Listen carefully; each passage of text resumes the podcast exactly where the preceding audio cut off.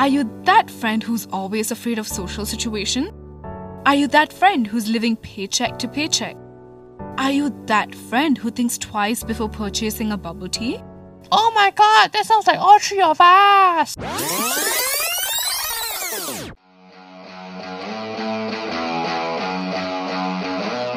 Not anymore, you are listening to Broke No More, where we talk in and out about business and startups.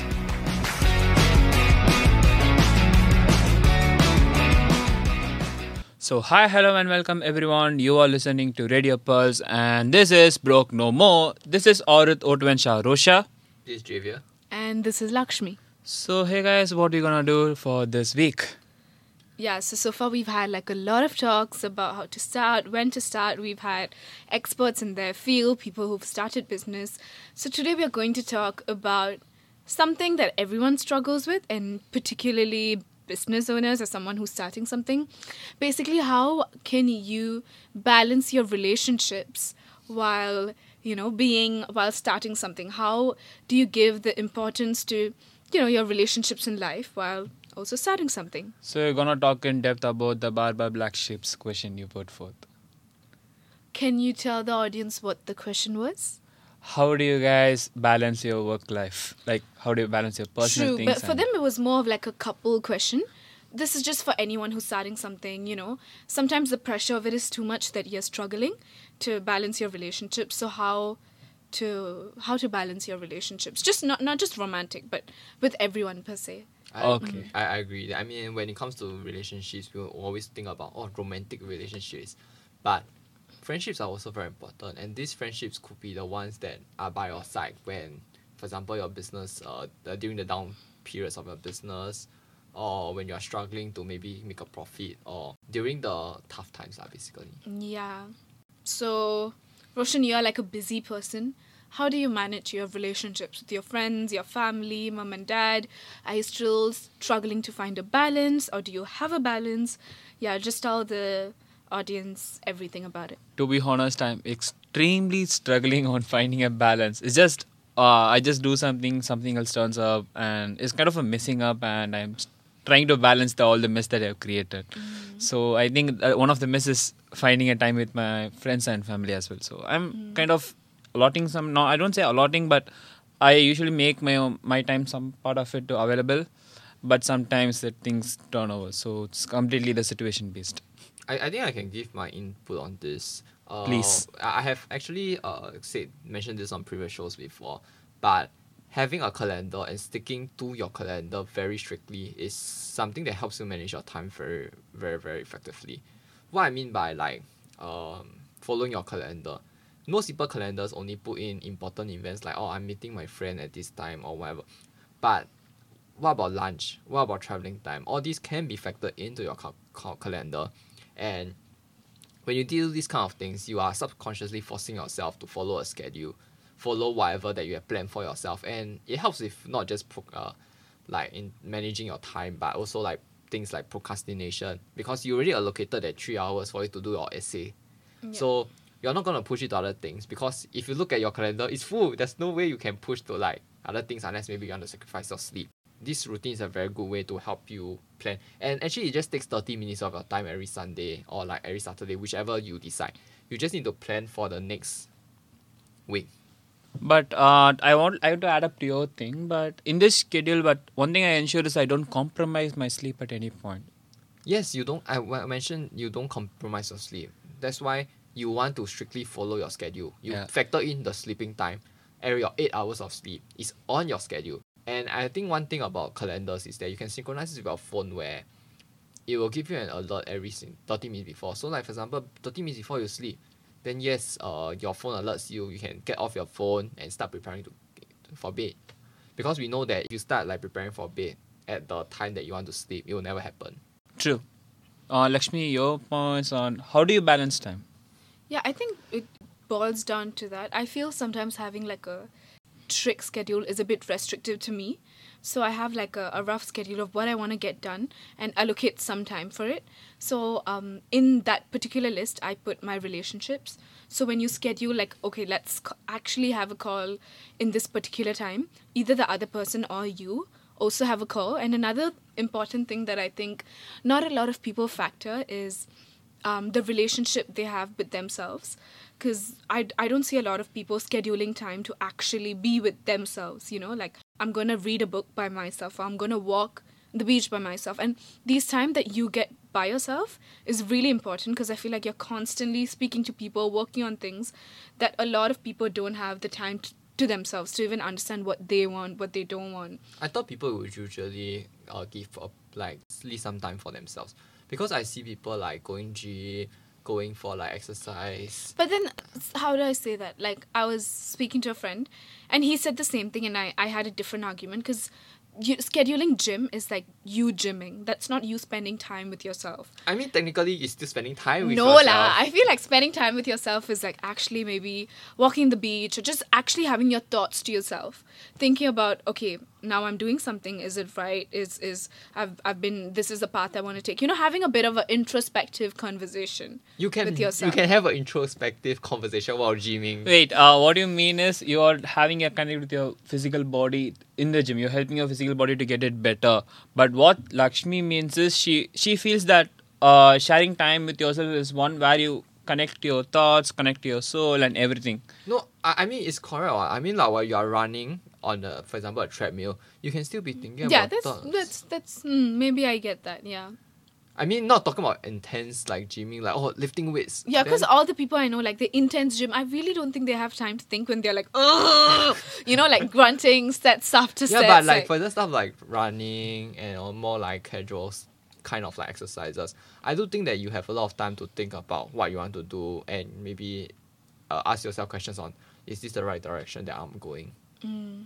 But I'm on Lakshmi's side. Like, to be honest, I know there's time for fitness and stuff, but for me, I just sit silent, sit idle, and just ponder over my thoughts and stuff. Mm. That's, for me, I would say, spending time on thinking about myself, I would say. Yeah, because I feel like many of my friends, they really are scared to be alone, or scared to be alone with their own thoughts, you know?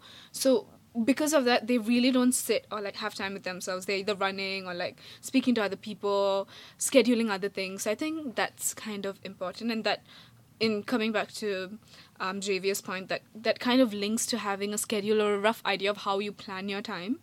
And I think if you do that, then you also have, like, time to have fun because you've got your stuff done.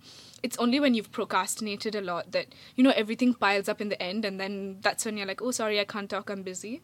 So I think knowing how to plan is something really important. I think one thing that a lot of people would miss out is that you are talking about, like, as a busy person, how do we plan stuff? Yeah. So more often than not, I mean, it's harsh to say this, but you have to multitask. That's why when I talk about suggesting exercising while, like, exploring your own thoughts and stuff like that, it's because you don't really have the time when you're, like, for example, taking up a job while maybe, like, studying or having a business while studying. When you are talking about, like, this kind of busyness, there isn't really a time for you to, like, sit down and have time for yourself. Yes, you can cater that time, but more often than not, it's not realistic. For me, it's my friends sometimes. You know, my friends and family will say, you're focusing too much. They'll drag me and put it on some fun. Mm. Like, they would also help me to keep myself in track. You're not too focusing or too stressful.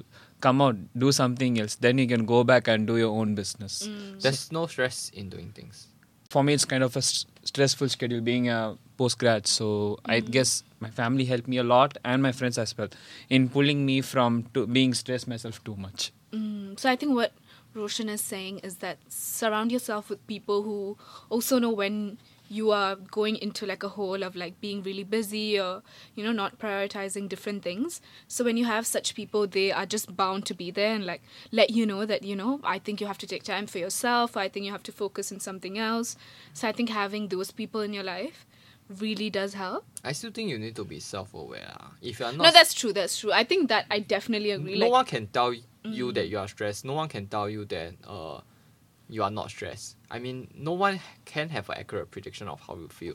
So you ultimately need to be self-aware. And one thing that I don't like about, like, how Roshan's idea of, like, having friends to pull you to play is that sometimes they don't really understand, like, I have some things urgent or, like, I'm not stressed, but they just think that I'm stressed. So Oh, in my case, it's not that way. In my case, they understand how I work. If they know that I'm really focusing, they would even disturb me. Mm-hmm. But they know when I should be pulled out. I mean, it's based on who your friends are and how you understand each other. It's subjective. I mean, I'm technically a workaholic, so I don't really have rest time. So I don't know. Interesting. I don't know. Yeah, we are different people, but it's fine, you know. Yeah. But I think it's because you're a workaholic that your love life is a bit dry. Oh my god. I mean, technically not. Something really is burning right now. I mean, I'm pretty sure your love life is also very dry. It's happening. It's happening. Oh god. Mine is also happening. There's something happening. If you say so, Javier, if you say so. Because we all know the back scenes of what's going on, but that's okay. That's progress. Little, tiny progress also matters. Yeah, so that I think is an important thing of how one can balance time. But apart from that, like, do you think when people start becoming busy that slowly they don't have time for hobbies anymore? Or like, you see people being so busy and so invested in starting something, on channeling their energy to their job, that, you know, things that used to make them happy, I don't know, like swimming or producing or stuff like that, just vanishes. And I have one statement to say. Okay. Make your hobby your job. Your job. I knew you were going to say something like this. Okay, I'm going to say answer the question the way you asked. Like, at the early stages, yes. That is something they are passionate much about. So they spend a lot of time on that. But somewhere at the point they realize, okay, I need to take a break. And then, you know, like they won't focus like before because they have something to focus a lot on. But they ensure that they keep a track on their hobby as well to, you know, to stress out themselves. Interesting. Yeah, that's kind of... if you really... like your job or like the thing that you're pursuing, then you don't mind losing out on your hobbies. I don't know, sense. But it's just like my own thoughts is that like we should always consider like monetizing our hobby. No, that's true. But you know, I want to ask, because my friend was an artist, right? And then she started monetizing it, and she was like, now I hate art. Something that gave me so much happiness does not fulfill me at all right now. Yeah. So I really think it also depends. And she personally chose to leave art and get a 9-to-5 job and still have her passion or her love for art, because she didn't want anything to kill it. I think that's when you have to really define like what is your motivations. If you are someone who really are not motivated by like because when you talk about monetizing a side hustle, it usually is a form of creating a business. Yeah. Because I mean, when monetize, it's not a 9-to-5 job. No one is you are your own boss. Yeah. So usually, you tend to have an interest in business before you will actually enjoy the like act of like monetizing your hobby. No, she did make good money of it. She just didn't like it. You know? But you need to love like running a business and stuff like that, I would guess. Yeah, I guess so. Because ultimately, it became much more than just drawing. It became more about... Because, I mean, when we talk about monetizing hobby, for example, as an artist, there's so much more involved. Like art maybe will just be like 20 to 30% of the business. You have to spend the other 70 to 80% like seeing with clients, settling payments, and there's so much things to do that it becomes much more than just art. But that's why I think it's not always a wise option to like make your hobby your full-time job. Like think twice. No, that's why when I thought about that, I was like mentioning like as a side hustle, not really as a main job. Because at least you are earning more money also at the same time. And I do guess that most people's one of their objectives is still earning money. Yeah, yeah. I mean, unless you're rich enough and tell me you don't really, I would think that you will want money. No, that makes sense. But yeah, so I think that's all from my side. And what about you, Roshan? Would any last advice you have for this segment? I'm going to say, contradicting to whatever Xavier said, I will be like, it's not, you need to monetize every hobby of yours. Something is, you can keep it for yourself. For me, I would say, I will sing in bathroom. I'm a great bathroom singer. Just because I love to sing in bathroom, I don't want to write lyrics and put up songs. It's like, you have a hobby you don't want. No, you can have a lot of things, but there's only one X factor in a hobby that you want to monetize really. So it's like, you can't, just because I have a hobby, I don't want to monetize it. No, if sometimes you keep your hobby to yourself because the world doesn't want to know that hobby. If you feel you have a hobby that is worth monetizing, then you go for monetizing stuff. Of course. If you're a great bathroom singer, then... Be a bathroom singer. Don't go to the real stage and stuff. I don't know. Okay, that is something you keep for yourself. Maybe it's not something you can monetize too. I mean, maybe as a comedian you can. Oh my god. I don't want even as a comedian, because when people hear that, they're gonna die of burning, okay? So I would say, preserve your hobbies for yourself, but if you feel that you want to monetize, then you go. Okay, but be ready to face the consequence for the same. Because like her friend, sometimes the hobby may not turn out so great that you might even end up losing the passion you have towards it. Yeah. So think a lot before monetizing your hobby, and once you started the business, be ready to face the consequence, but don't lose your passion. That's what I would say. Interesting. My question now is, if money isn't a concern, what business would you set up? If money isn't a concern, yes, what business would I set up? I mean, it will speak volume of your character. I mean, some people would say, oh, if money isn't a concern, I would maybe start an environmental-related company or something like that. No, I think that's still... No. What about you, Roshan? I don't know. I just go on the thoughts of social service. I mean, I don't think it's a business. I mean, I would say if someone gives me social enterprise money, is still a business if you think about it. I think I'm gonna do that. Why not? If someone gives me money, I have to be honest, I don't use others' money for my own business. If I want money for me, I want to do something and get it. If someone else says, I mean, you take his case, he says that money is not a consideration. If means someone else is gonna pay for you. So I would say, I would channel your money to something more useful. No, money is... When I talk about money, it's not a concern. It's more of like, oh, maybe you reach financial freedom already. So your living expenses are covered. Then why the hell I want to do a business? I just gonna sit and Netflix and chill, man. Then why I should start a business? Seriously. I would do something, right? I mean, I don't know whether I would want to be productive in life and be a useful human being. You have all your money expenses. I guess it's going to be like Stephen Harvey, who said in an interview, if I become a billionaire, I won't attend Family Feud. I won't attend this damn interview. Same. When I get my expenses covered, why I want? I ask people so many times, right? People will want like still to continue working even after like they have the money. No, that's true. Because I feel like once you stop working, I think you're like, your brain is like, it doesn't function well. Like you think unnecessary stuff, and no, that makes sense. I get Roshan's point also. I mean, when you look at like a lot of people who has like financially retired, they still went to start a business because I mean, they don't have the financial concerns, they don't have the financial restrictions anymore. So why not just start a business? It's something fun and it's a journey to enjoy. So what you will be starting in that sense? I mean, I'll be going back to my traditional roots, which is content creation. So more on like a website and combined with like content creation on YouTube, TikTok. So basically building a brand on financial literacy education. Wow. If money isn't a concern, I'd be a director. I just gonna go into social enterprise or become a comic artist. I would be a director. Well, I thought if money is a concern, you were just like I just stay at home and do nothing. I would like if you say in your case, okay. If you're gonna say in your case, I'm gonna do this. If it's my case, yeah, but for a good time, I'm gonna rest. I'm gonna do anything. But what if your partner does not want you to be at home and be a sloth? Sorry?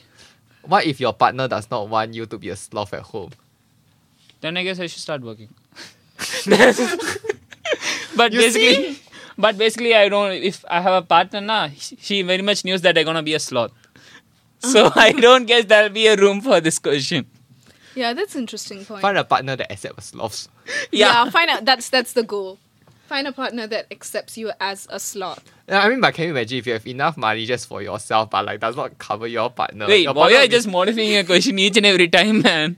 I only mentioned that money isn't a concern for you, but not for your partner. Then you said family or expenses is covered. Now you're saying that what about your partner, dude?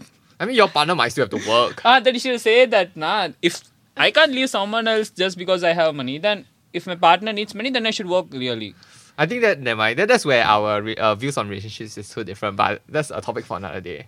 Okay, we're going to chat quite sooner, but not for now. So let's go for the next part. Okay, so now we're going to talk about the upcoming trends, the different directions business are moving in. And I think Javier has something interesting to say. So let's hear from him. I think one of the interesting industries that we want to take a look is the domestic helper industry.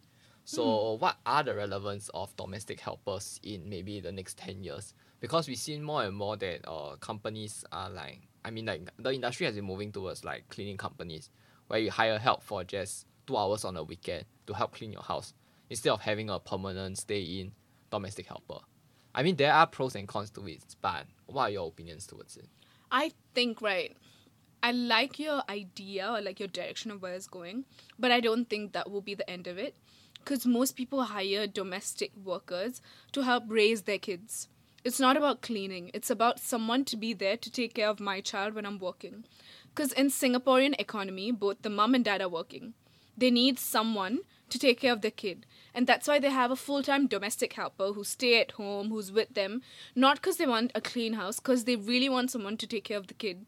And I don't think this is something that would change in the future just because more and more women are working. And more of them really do appreciate the help that they get from a domestic helper. But what about like with the help of like, I mean like childcare services becoming more accessible? What would it be better? I'm taking my example because my my cousin's husband, but he's not my uncle. I don't know what to call him. So okay. My cousin and her husband, he's a pilot and she's a doctor. And they have a full-time helper, right? All of these kids, they go to childcare. But the helper is here to bring them to childcare, take them back, see if they're working in the evening, make them sleep. Because both of them are at home only at 11 p.m. I think there's a thing about it. What you mentioned is a special case. Because both parents are working in jobs that to have irregular hours. Special case? I think that's one of the normal cases like that. Okay, just go ahead. If you think about it, pilots and doctors are two of the professions that don't have regular schedule. Yep. Yeah. Because pilots, I mean, you fly based on a schedule, you might not be at home for 2 to 3 days. Mm. Then if you talk about like doctors or so, they work on a shift. Mm. I'm assuming that she does not work in like a clinic setting where those hours are more regular. If we are talking about like hospitals and this kind, the hours are not regular, and hence, since you are working on a shift system, you can't guarantee that you can take out kids, and that's why I say it is a special case because for the majority of the people, they do work maybe 9 to 6, 8 to 6. Unless you would think that's not the case. No, I do think that's the case. Like I have another case who perfect. The husband works 9 to 5. The lady also works 9 to 5. But the thing is, when the woman comes back home, she really likes she likes it when the helper has already cooked everything. Everything is settled. She's there just to monitor. You know, like at least in today's age, like if I'm working and I come back and I have a kid, I don't want to also do the emotional labor which is at home. I think when you talk about it, there's also a replacement. You can replace the idea of like, having someone cook at home, right? With maybe there are services where they provide dinner for you every single day. Can love, but like as a growing child, most parents are like very, you know, I want home cooked food for the kid. I don't think they care about what they are eating, but it's more of like, is the kid getting the enough nutrients? And many Asian parents. Technically, those catering firms also. I mean, when I talk about catering, they will deliver to your house, and it's also technically home cooked food if you consider that. No, the case what Lakshmi explaining is when you have a person you are hiring and she works, you are hiring them and they know who she is and how she will cook and all the products, you know, everything is coming under their own budget. They have the plans accordingly for that. But in your case, when you think of an external person, they just know what the organization is. They have no idea who cooks, where they get from and how it's being, who delivers it. But the only thing they know is the product is being delivered. Your case can work for people who are not having kids, like for people who needs a dinner or someone, a bachelor's or some person, okay? But when take children into account, most of the parents will feel a need for a home cook. I mean, like a person, a caretaker, basically. Yeah, like, but I can see where you're coming from and where you think the shift is to take place. I mean, ultimately, future. There's one argument that we have to agree with is that houses are getting smaller. You might not have the space for a live-in helper anymore in the future. No. Yeah, I agree. No, but like, that's the thing. Even the other place, the people I was speaking about, I don't think they have place, but they just make it. Like, you know, the storage room, you make it into a weights. Storage room? Yeah, I mean... bro. But I'm gonna contradict. I mean, since I won't say that the shift will be complete. Like, still there will be parents who say they want a caretaker from home. I mean, if you're gonna take from my part, there'll be people. They are hiring people from India for this case. Okay, right now I know people like they're having organization who can help us with that. But this is something that these things gonna go in parallel. One cannot superimpose the other one. The cleaning segment, the corporate organization gonna run, and in a parallel track, there'll be families or there'll be home that will prefer a home caretaker. These two would never superimpose one over the other. Yeah, but I was referring to the general trend of like how things will go in the next decade. Even next decade, this will be constant. Like, there won't be any change on this, because the reason why these two need to exist is very solid rooted. Actually, one of the reasons why it could exist, like Javier says, is because in Singapore the fertility rate is coming down. So as like men and women are getting married, they don't see the need for kids anymore, and in that case they don't even need a helper, I mean, even if they see a need for kids, I mean I do stand by the view that a lot of things are now much more accessible than in the past. No, that I agree, but like, okay, so if you have a kid, would you and your partner get a helper? Definitely no. Okay. Why so strong lah? I mean, in terms, I think there's a like, if you talk about food, then if you really want home cooked kind of food, then you can do those, like there are delivery services where the kind of food that they provide are similar to what you have on a home cooked dish. Yes, you can't customize it, but you have to think about like having, when you have a kid that is maybe a two attached to the domestic helper. I also want my kid to be independent. I don't want my kid to rely too much. And when talking about like having a domestic helper, am I sheltering him or her too much? Am I really doing the best for her? I mean, we all seen that how the trend towards like kids being more and more sheltered, because like how much is provided for them. No, but that's true. I think that the idea of like kids being more sheltered today than any day, because like you ask my mom and dad, I think they'll probably be like they walked, I don't know, 300 kilometers to go to their school, or like, the same story that they were not the same. And with us also, like, they think we are spoiled and we think the next generation is spoiled. Yeah. So that idea of them being so dependent with the helper it does make sense. So I see where you're coming from. I think it's just that a lot of things can be outsourced nowadays. No, that's true. It is much more functional than having a helper at home. Yep. And if you want to stay in HDB, honestly, I don't see really having... I don't want the helper to be staying in the storage room too. That's true. I mean, it's just not very nice, in my opinion. And I would rather take care of the kids myself, also because I want to spend more time with the kids. I feel that's the thing, right? I feel like everyone wants that. But when you get a job and you have a kid, you tend to prioritize the job because that pays the bills. I think for me, I really made the decision that I would never have a domestic helper. I mean, okay, all the women who are interested in Javier, just FYI, he doesn't want a domestic helper.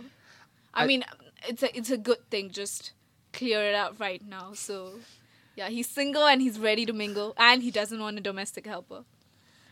Yeah. Proceed. but that's where I see like the future of the industry lah. That's true lah. Because that's as like the economy in like maybe India or wherever we get our domestic helper continues to grow, the wages will continue to grow, and we will not be able to like afford them cheaply as right now. That's true. Because labour cost is definitely going to go up. Yep, agreed. And we do have to think of like alternative solutions before like it works. Yep. So yeah. Oh, but in my case, I will be sticking with the home caretaker. Like, I would say if I can provide accommodation, I'll go. If not, I'm gonna find someone who is residing in Singapore and needs a job like this. I'm gonna fit in this category, I would say. So you are willing to spend maybe $2,000 a month just for the helper? To be honest, I would say there should be someone to take care of the kid. It's not like early stage that I should, find some person who can deliver food and That makes sense. Especially when they're really young, like they just need like affection, right? In that age, you don't want them to be like, I don't know, figuring shit by themselves. So I would say like I will have a caretaker, but if I'm not married and if I'm living all alone, if I find very lazy to cook, or I mean if I don't find time to cook, then I will go with Xavier's option of finding an organization that can give the food that I want. Mm-hmm. Or if at most case I can just order through Grab. Okay. Talking about like food delivery services, like where do you think like the future of food delivery services? It is really high in my opinion. Yeah, it's actually high. Like unless I think like I feel like because of the food delivery services becoming a thing, there will be no more space for kitchens in households.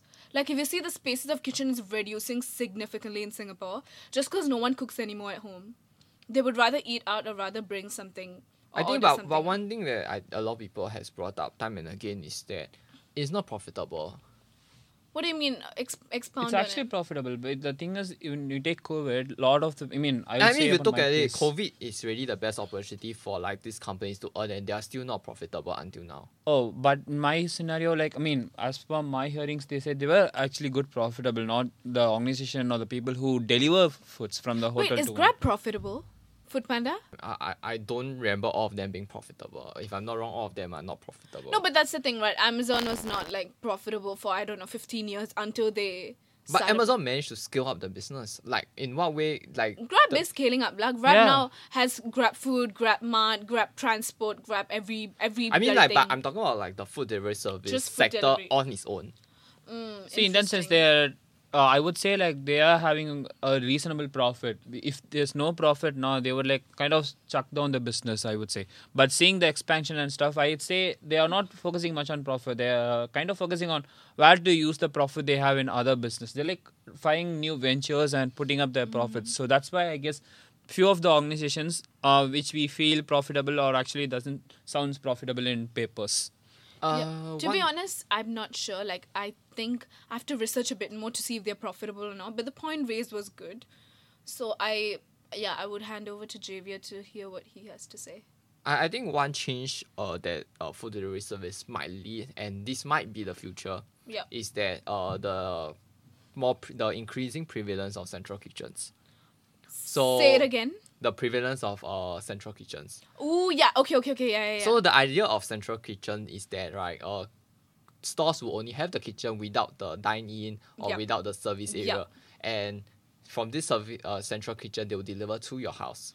So there's no longer the option to dine in. And this might be the future because it saves on retail space. And we all know that retail nowadays, oh my God, take a look at a coffee shop. How much has they been bought for? Like the rise in rent and everything. So why not companies go towards like having a central kitchen where they can rent a place at maybe in the industrial area or like some more ulu areas and have lower rent, and as a result they are able to provide more price competitive food. So I do see that this is a potential area that food delivery service will lead the F&B industry into. See, I would like to add up some more points on his thing, okay? Yeah. Before, I'll say based on my own examples. I'm not sure whether it's applicable in Singapore case. Back there in India, at the early stages, few of the hotels had their own delivery orders. Like if you say a bulk order, like you say you host a party or any festive season, and you invite your neighbors, you're going to order from the catering services. You get they'll deliver to your home with all the utensils. The only thing they expect is you should wash it and give it to them back. A few years later from that, they give you in like a plastic buckets and stuff. Like basically they don't ensure that the bulk orders are delivered, and they don't have the thing of following up with you and collecting the utensils. Then putting up gear ahead. In India they had the Swiggy and Uber. But I don't think Swiggy is profitable also. No, what I'm meaning is like then came the organizations that ease out the hotel's job. The hotel just started to focus on cooking, and people were just concerned about getting the order. Swiggy or Uber, anything else, they started to deliver the orders. They collect the things from the hotel and give it to the customers. Right. So what I'm saying is, this trend may not sound profitable, but there's a sure increase in that pattern from hotel doing this bulky orders. Then Swiggy or Uber or Food Panda or Grab, they started to take not just bulk orders, they even take some simple orders as well. Okay, but the thing is they charge for the delivery. So until they can charge, they're open to deliver it to you. So I guess there's a good potential for this delivery thing to I think I do agree that, I mean, food delivery service does have a place in our society, but my main argument is that for so long as our current retail F&B model stands, it will not, and it will never be profitable. The only way it can turn profitable is through more companies turning into central kitchens, which was one of the visions that people think that would happen after COVID. But apparently people like going to retail too much. Yeah. I mean, the idea of dining in with friends and stuff is just too... The experience is just too great. That cannot be, like, diminished, I guess. Yeah, because these 2 years had a huge impact on the overall life flow. So things are getting back to normal. But when you're gonna get back to normal, you should also remember that people gonna fed up of this on one time. They're gonna be like, okay, if you take a normal family, they don't want to cook, or just take me, I'm too bored to cook, I just gonna order it. So this trend food may, even though I'm not sure how profitable it is, but it'll exist. Yeah, these are some things that need to accept. At the current pricing, I mean, at least from the sentiments that I'm getting, at the current pricing of food delivery services, it is not enough to incentivize people to order in Singapore. True. Because Singapore is actually very connected. It is, and it's very expensive, bro. Yes, I mean, you are not... I mean, why are you paying like maybe $4 for people to deliver a meal that maybe costs like $15? Yeah. That's a very significant portion of the... And somewhere on food delivery price applications, the prices of food tend to be marked up. Yeah. To be honest, I will agree with that as well. But when I gonna see the price, sometimes if I feel like I'm good to walk, I'll just go walk, buy it and come back. I always do. I don't even have the app download. Yeah, I deleted Grab, and I think Gojek is cheaper.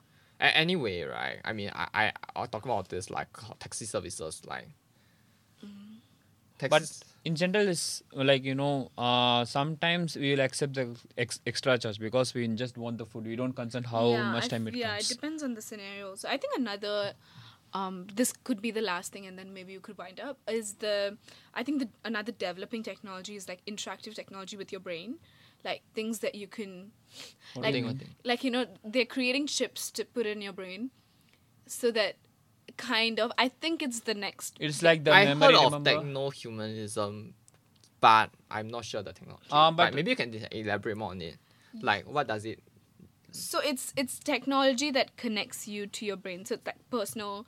It's something like you know, when Google launched the VR glasses, it's something like that. But now for example, you have a chip that's connected to your brain, and you know how right now you're typing, but the chip will understand what you want to do, so it'll automatically do it for you. So it kind of connects to your nerve, and it understands what you're trying to do, and instead of you doing it the things go like... It's like a black magic. I think that's a very interesting topic to go into, but we would have to definitely talk about the ethics of AI first. Yep. No, exactly. I totally agree, but I think that will be the future. In another 20 years, I hopefully die by then because I don't want anything inserted in my brain. But I think people will really be... into it. And but to be honest, it'll be a debatable future, I would say. Like it is a debatable future. I would say that it will be very, very hard for it to happen because of all the... I think there'll be too many concerns regarding... No, but it's already created and patented by Elon Musk. Actually, few things have done it. Yeah, but whether it will see mass adoption... It depends on the function of and the limits of the chip. So, for example, if the chip is able to influence your thinking and stuff like that, I do think that it will not be legalized by the government. Yep. Because the government always has an issue that what if the owners of these chips... Even right now, you have many AI tools, and few of the people fear what if they're going to do things they won't. Because, you know, in human trend, when we started to develop our sixth sense to a great extent, we had a huge human population, take the world as a whole. Then we started to occupy forests and stuff to build homes, mansions and stuff. But I mean, if you think about all this stuff, right, yes, I do agree, but... no, the thing is that the humans have started to think, what if AI do the same thing like this? Because... Once AI starts to understand things and start to work on own, it's like a digital evolution. Then you need to think, and you need to answer one question that that's very common in philosophy. Yeah. Do humans even have free will in the first place? Free? Sorry. Does human have free will, or are we just biochemical algorithms? To be honest, it's kind of we are having because the argument and the way that philosophy stands currently is that humans do not have free will and we live in a deterministic world. Yeah, that's like it's a two-ended question. Few would say they go towards their soul. Few would say that's because if you say we have no free will, then we have no control over whether AI would take over this world. At the same time. But the one question they'll have is, will AI take over the world? So even you see a lot of AI devices blooming up, but the reason they're not much encouraged is this question: what if AI? Because you can see how crucial it is if AI can take your place. It's like a dual weapon. It can be a good or it can be a bad, but people think bad a lot over good. So because that's a possibility, and this possibility is somewhere where human can get destroyed. So that's why when you started to discuss about whether the chip thing on the brain or any AI technology, it will be a debatable future. I mean, we even have a debate among here. We have very different opinions. Yeah. On that note, we're going to end our show for today. But before we end, I have a special shout out for a listener who listens to us every week. So hopefully she's listening. Shweta, thank you for listening. And we hope you enjoyed this show today. Yeah, this is Lakshmi and Javier. And this is Aurodho Otwensha Roshia signing off. See you soon. Stay healthy, stay safe. Tata. Bye.